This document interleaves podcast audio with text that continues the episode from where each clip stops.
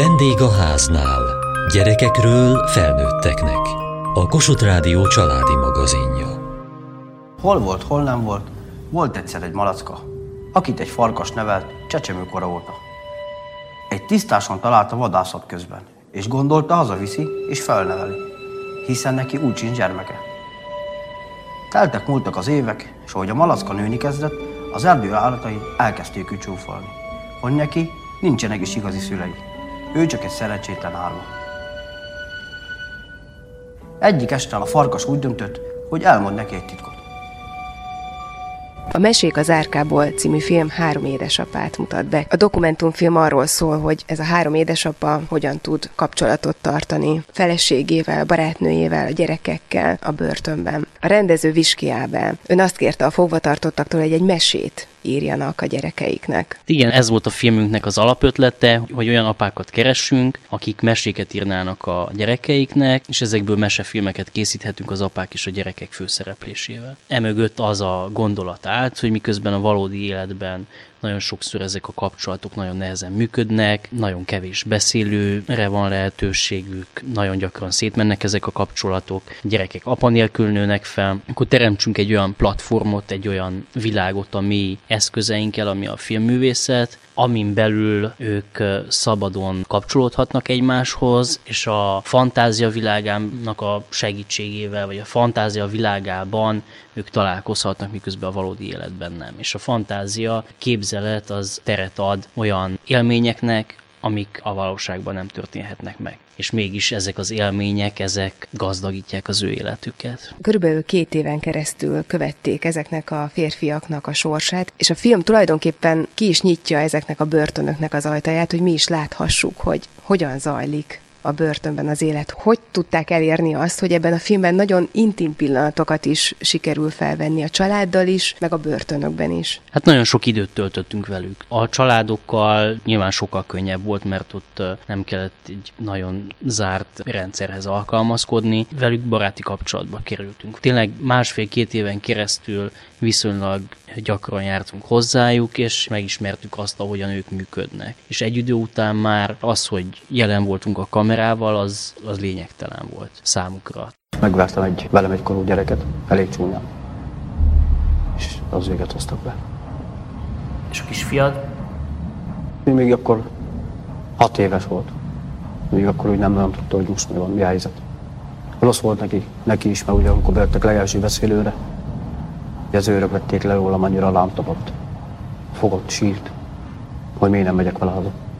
És elmondtam hogy nem lehet. Majd egyszer. Sose féltél attól, hogy a feleséged nem fog megvárni? De. Minden nap gondolok rá.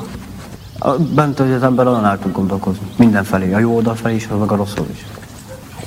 Ha nem vár ki, ne adj Isten. Megértem.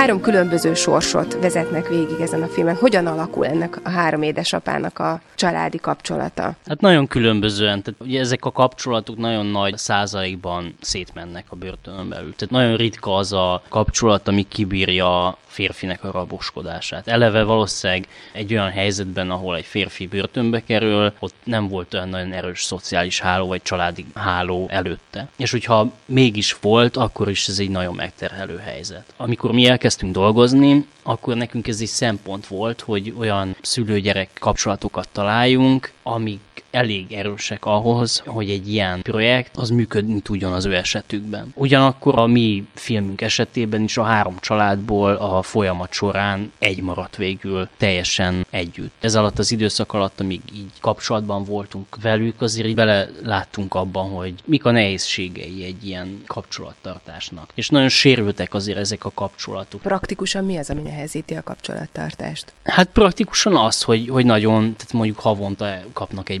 beszélőt, de az is egy olyan helyzet, hogy, hogy nem érintkezhetnek legtöbb esetben. A mi filmünkben pont van olyan beszélő, ahol egy zárt térben csak ők vannak, és, és mondjuk az apa ölébe belülhet a kisfiú, vagy a kislány, de ez nagyon ritka. Ami nagyon fontos gátló tényező a múlt, ami nem is feltétlenül börtönfalak, hanem egyszerűen annyi sebet cipelnek magukkal ezek az emberek, amelyik nagyon nehéz elhordozni. És egy olyan helyzetben, ahol a bizalom az nagyon sérülékeny, hogyha két ember teljesen ki van zárva egymás életéből, akkor nincs nagyon mire építeni. Legalábbis én ezt láttam. A gyerekekkel mennyire volt könnyű megtalálni a hangot? A gyerekek azok nagyon jó fejek voltak. Az egy izgalmas élmény volt, hogy a gyerekek számára ez akkor is egy játék lehetőség volt, és egy tér volt arra, hogy ők aranyhalacska, hercegnő legyen, meg malacka, meg különféle szereplők, akkor is, hogyha az apával való kapcsolat nem volt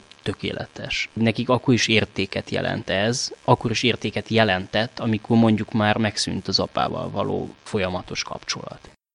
Jó napot kívánok! Na mi legyen feléd? Várjál, Júli egy? Júli elsőjével jön a pártokhoz. Jön apa, jön apa, oké. Okay. Itt az összes. Jó, oké, okay, oké, okay, oké. Okay. Akkor Júli egy, az tuti. Oké, okay, mondani fogom. Lejárt a pénze, jön haza július elsőjével. Biztos? Biztos, megmondtam.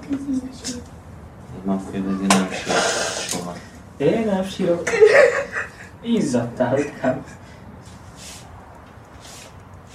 Nagyon megható az a rész, amikor az egyik édesapa kiszabadul, és a családja várja. A másik szálon pedig megszakad a kapcsolat, de együtt raboskodik az édesapa a saját édesapjával. Ők viszont együtt írják ezt a mesét. Ez egy nagyon izgalmas dolog volt, mert ennek a családnak az esetében az történt, hogy a férfi jelentkezett erre a programra, vagy erre a beszélgetésre, amikor kerestük a szereplőket, és akkor beszélgetünk sokat a múltjáról, meg a gyerekekkel való viszonyról, meg hát az egész történetéről, és nagyon izgalmasnak tűnt. Viszont, amikor elkezdtünk a mesén dolgozni, akkor így éreztem, hogy ez nem az ő terepe. És mégis következő alkalomra egy ilyen nagyon jó mesét hozott. És akkor mondom, hogy Tibor, ez nagyon jó ez a mese, de ez kiírta. És akkor mondja, hogy hát megvalom őszintén áll belem, hát édesapám segített. És akkor kérdezem, hogy hogy, hogy édesapát segített. És akkor így mondta, hogy hát, hát néha átjön hozzám az árkába. Mondom, hogy hogy, hogy átjön hozzád az árkába. Hát, hogy egy szinten vagyunk. Akkor derült ki, hogy ő is bent van. És ez ilyen izgalmas dolog volt, hogy, hogy az ő apja már több mint 20 évet ült, és akkor is börtönben volt, mikor Tibike, ami szereplőnk,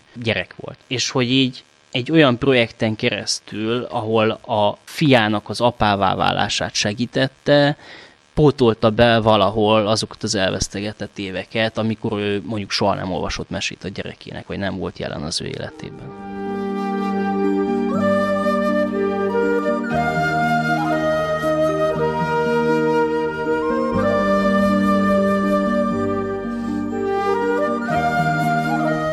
Tarján Gabriella a Mécses Szeretett Szolgálat elnöke. A Mécses Szeretett Szolgálat már 30 éve létezik, és az a küldetése, hogy a fogva tartottaknak lelki támaszt adjon. Ez milyen szolgálatokon keresztül valósul meg? Napjainkban legerősebb a levelező szolgálatunk, tehát ez a meghatározó tevékenységünk, hogy kapcsolat nélküli fogva tartottakkal vállaljuk fel a kapcsolatot, akik hozzánk jelentkeznek, mert már annyira egyedül vannak, hogy senkiük nincsen, írnak nekünk egy levelet, és akkor mi összekapcsoljuk őket lelkes önkéntesekkel, akik egy-egy emberrel egy ilyen személyes kapcsolatot vállalnak, levélben, anonim formában. Hogy működik ez a gyakorlatban? Hogy lehet megőrizni a névtelenséget? Van egy jeligénk, a fogvatartott úgy ír, hogy Mécses Szeretett Szolgálat jelige, mondjuk Rigó Fügy és a Mécses postafiók címe, és akkor ott a mi munkatársunk összekapcsolja azzal az önkéntessel, akinek tovább postázza a levelet, tehát mi megduplázzuk így a postaköltségünket, ez a mécsesnek a hozzájárulása, amit adományokból fedezünk, úgyhogy ez várjuk a támogatásokat. A levelező pedig már a fogvatartottnak közvetlenül ír, de feladónak a mécses szeretett szolgálat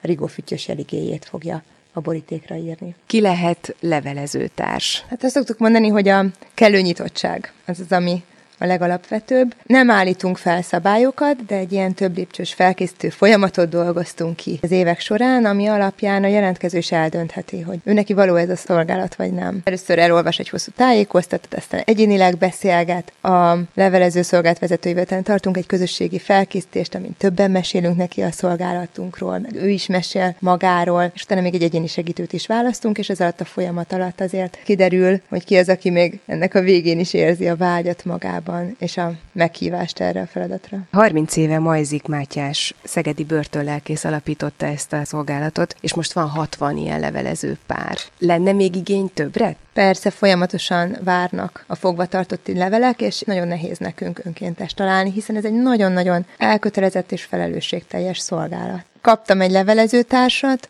akiben már nagyon-nagyon sokan belerúgtak az élete során, akkor, akkor én ezt nem hagyhatom egyik napról másikra magára. Akkor ez nem úgy van, hogy hát most van kedvem írni, aztán nincs kedvem legközelebb. És azért ezzel szembesül az ember az elején, hogy ezt fölvállalja vagy sem, és kevesen merik felvállalni, de hát aki meg felmeri vállalni, annál több ajándékot kaphat belőle. Önből úgy lett ennek a szolgálatnak a vezetője, hogy ön is vállalt levelezést. Ez hogy történt? Nagyon egyszerűen belesodródtam a dologba. Az elején egy karácsonyi csomagküldéssel kezdődött, akkor még igazi csomagot lehetett küldeni a börtönökbe, és arra gondoltunk, jött egy levelezőlisten egy ilyen felkérés, hogy jaj, de izgalmas, most cipős dobozt nem a gyerekeknek küldünk, hanem egyszer a börtönbe. És utána az jött vissza, köszönetként, hogy hát valaki könnyes szemmel veszi át, mert senki nem gondol rá, és lehet jelentkezni levelezni is, és arra gondoltam, hogy hát ez nagycsádos anyukaként egy nagyon kötetlen formája az önkénteskedésnek, és milyen könnyű lesz, ezt gondoltam én, aztán persze Fizikailag könnyű, lelkileg viszont néha nehéz, néha nagyon szép feladat. Önnek van férje, van négy gyermeke. Mit szól ehhez a család, hogy anyu egy elítéltel levelezik? Hát leveleznek velem.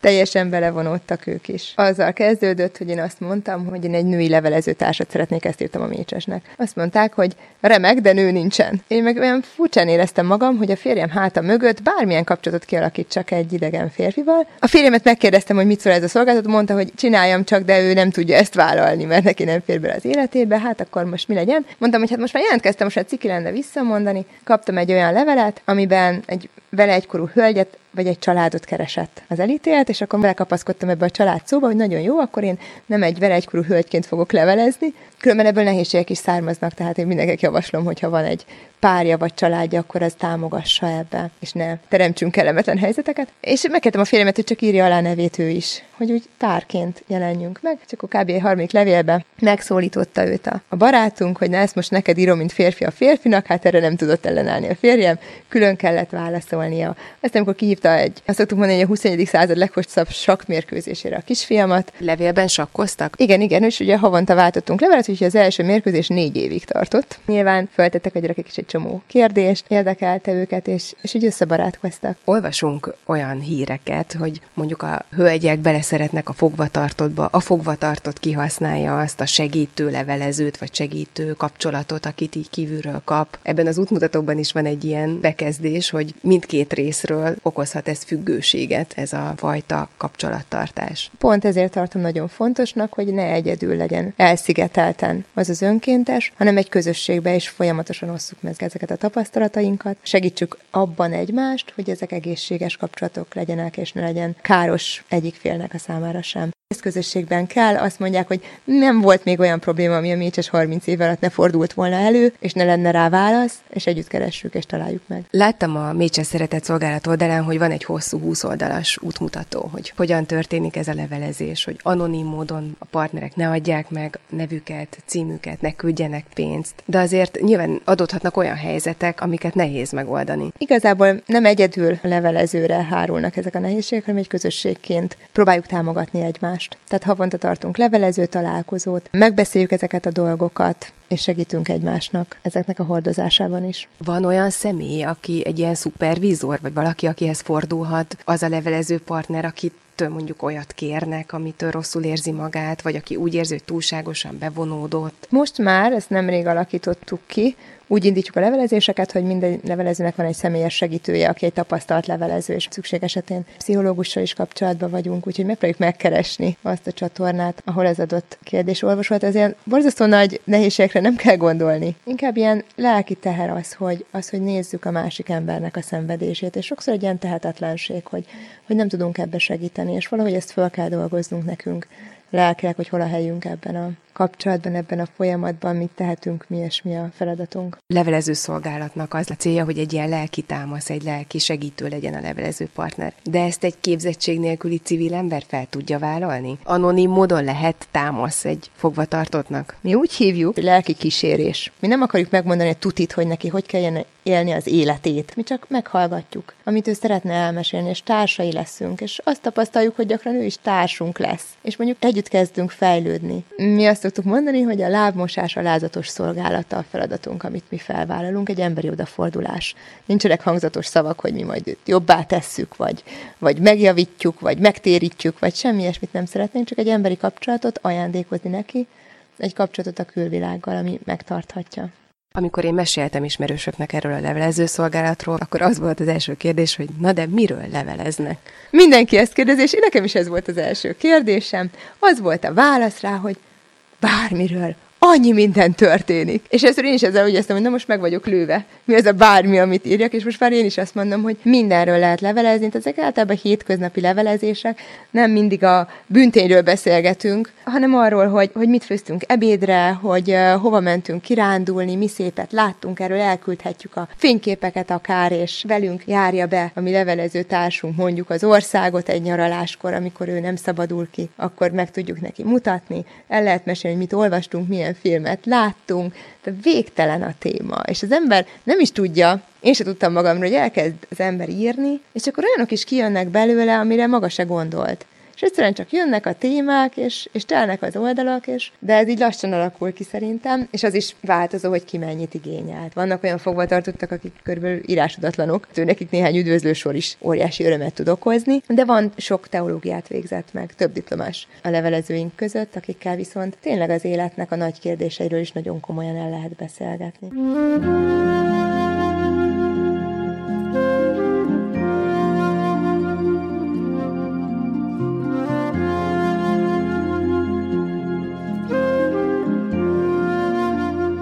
Lóli Attila járt börtönben több évig is. Mi a tapasztalat arról, hogy mi a jelentősége annak, hogyha valaki kapcsolatot teremt az emberrel a börtönben? Én eddig azt tapasztaltam, és azt láttam, és hát saját magamból is tudom, hogy amikor börtönbe kerül az ember, akkor elszigetelődik. Ilyenkor kevésbé érzi magát értékesnek az ember, nem érzi magát egyenrangú félnek, alárendelve érzi magát az ember, és ilyenkor kapaszkodókat keres, és odabent nem, nem igazán vannak, mert hogy egymás nem nagyon szeretik, nem nagyon adnak egymásnak szeretetet, mivel nem úgy szocializálódtak, másrészt szégyen is, hogyha az gyengeségnek tartják, hogyha valaki érzékeny. Hát ilyenkor az egyetlen kapaszkodója általában az a család és a kapcsolattartás. Kiemelkedést jelent, hogyha az embernek van kapcsolata, van családja, ha valakit felhívhat. Hát voltak épp ebbe az egybe tudunk csak kapaszkodni. Én voltam úgy sokáig, hogy voltam úgy három évig, hogy senki sem nézett rám. Szóval így a saját családom, se, se apám, se anyám, se a testvéreim. És voltak épp ez volt így a legeslegrosszabb, hogy vannak, de még sincsenek. És ilyenkor bent is úgy kezeltek engem a többiek, hogy hogy, hogy, hogy mit, mit csináltam, mit lehettem.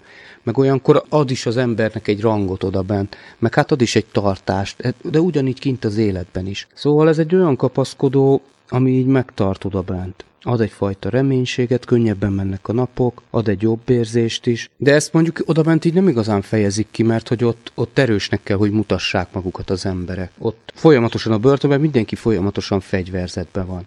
Ahol erről így megfeledkeznek, az amikor elmennek mondjuk a kápolnába, vagy vannak mondjuk ilyen rendezvények, vagy például szavaló versenyek. Mindig olyan dolgok, amin keresztül így megmutathatják magukat, és hogy így értékelik. Én, én például én eljártam a pszichológushoz, vagy jó nevelőm volt, nagyon jó nevelőtisztem volt, én drogprevenciós körletem voltam, meg hát igazából én, amikor bevonultam a bört, én nem is akartam bevonulni a börtönbe. Én, én az utcáról mentem be, én hajléktalanként mentem be, és akkor én így nagyon keményen kábítószereztem. Én kristályt szívtam, és a kávintér aluljáróba csöveztem. Kéregettem, ahogy összejött ezer forint, már szaladtam is a kábítószerért, hogy vegyek magamnak. És hát akkor végül is nekem így kellett volna bevonuljak a börtönbe, akkor volt egy egy év, egy hónap, egy ilyen vegyes köreté, vegyes salátáért, és hát igazából én be sem akartam menni. És akkor a két fiatal így odajött hozzám a Calvin tér aluljáróba, akiket már így ismertem külön-külön Anita és Bálint, hát ők a Szent Egyet közösség tagjai voltak, és ők jártak ételt osztani. Nem csak ételt osztani, hanem beszélgetni is az emberekkel. És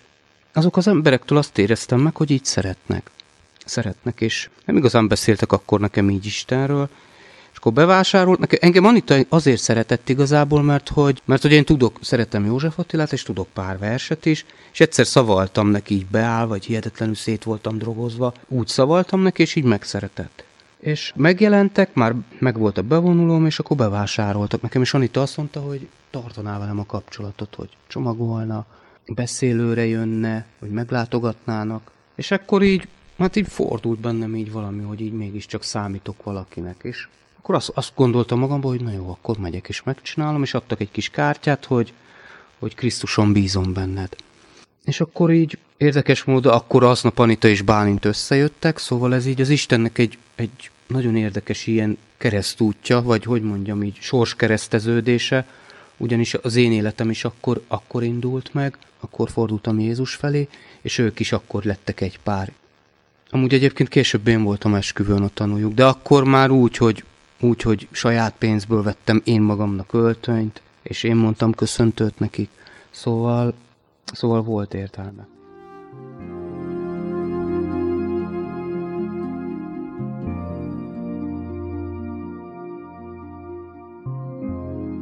Aki szeretne karácsonyi üzenetet küldeni egy fogvatartottnak, december 10-éig megteheti.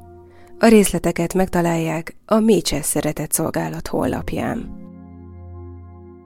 Holnapi műsorunk tartalmából. Sok pár hosszú évekig küzd azért, hogy gyermeke szülessen. A cikluskövetéses módszerektől a mesterséges megtermékenyítésig mindent megpróbálnak. De mit tehetnek, ha nem segít az orvostudomány? A Gyere Baba programban nem csak a szülők lelkét, de magát a párkapcsolatot is igyekeznek megerősíteni. Kövessék műsorunkat podcaston, vagy keressék adásainkat a mediaclick.hu internetes oldalon. Várjuk leveleiket a vendégháznál kukac mtva.hu e-mail címen. Műsorunk témáiról a Kossuth Rádió Facebook oldalán is olvashatnak. Elhangzott a vendégháznál. A gyártásvezető Mali Andrea szerkesztette Diós Judit. A felelős szerkesztő Hegyesi Gabriella.